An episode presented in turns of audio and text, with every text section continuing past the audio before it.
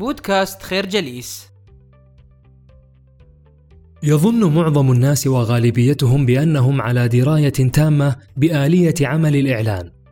كما يذهب البعض منهم إلى أن عمل الإعلانات يتميز بالسذاجة إن لم نقل التفاهة في كثير من الأحيان.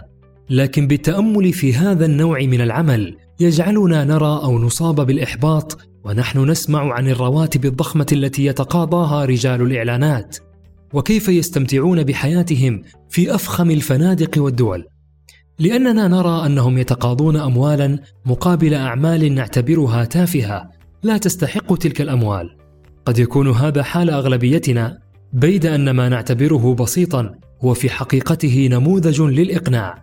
لأن وظيفة الإعلان الرئيسية تتمحور حول إيصال رسائل بسيطة ومقنعة ومنطقية قد تؤدي بدورها إلى تغيير مفاهيمنا. وتدفعنا إلى شراء المنتج. إن الإبداع في هذه العملية ليست عملية عبثية أو محض صدفة بل هو بالأساس دفعنا إلى الانتباه إلى تلك الرسائل حيث يؤدي ارتفاع درجة الانتباه إلى نسبة تذكر أكبر. يرتبط الإبداع أيضا بوضع شيء بارع أو استثنائي في الإعلان لأن هذا الأمر سيؤدي إلى زيادة فرص التذكر ولو جزءا واحدا من الإعلان.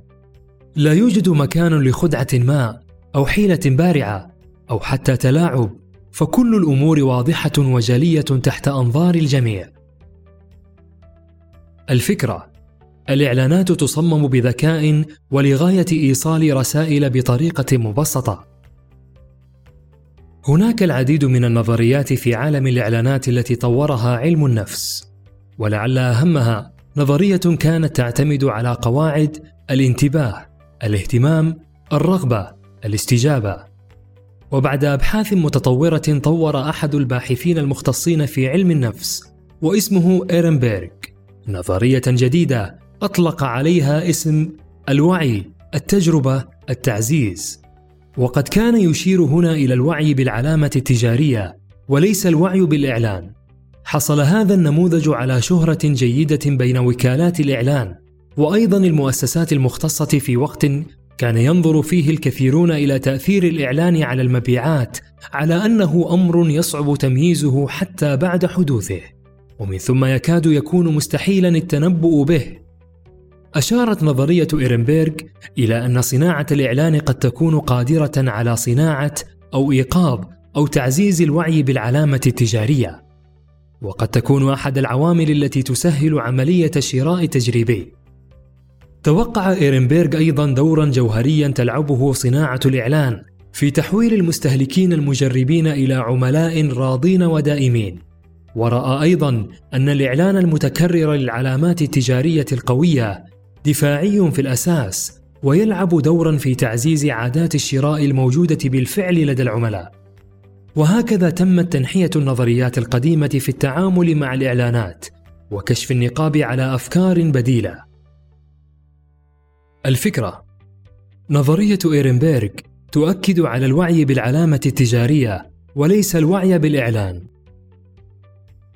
يقصد بالتعلم هنا هو معرفة العلامة التجارية وهذا الأمر يحتاج أن نعرف أكثر من مجرد شعارات وخصائص المنتج ومزاياه بل أيضا معرفة مجموعة كبيرة وكاملة من الأفكار والإشارات المتنوعة بدءا من رائحة أو طعم فريد لعلامة تجارية معينة ووصولا إلى شكل وألوان العبوة أو الشعار.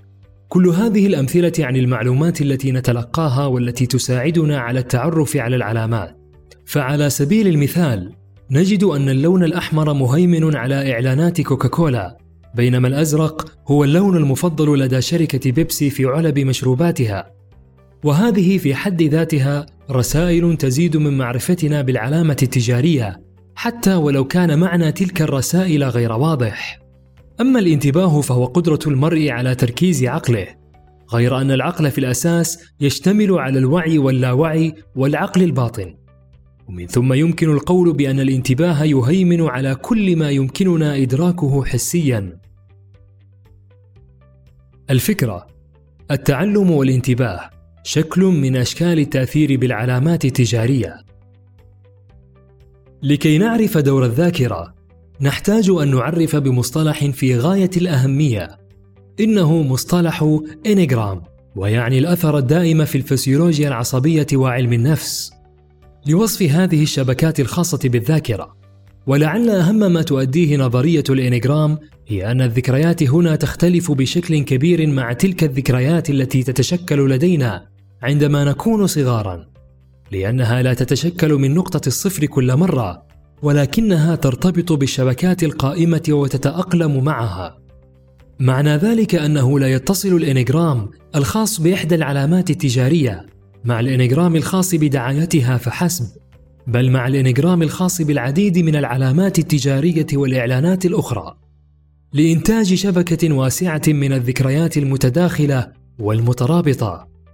والمثير هنا أن الإنيغرام الخاص بالعلامة التجارية يحتوي أيضا على اعتقاداتنا المتعلقة بهذه العلامة ومواقفنا منها.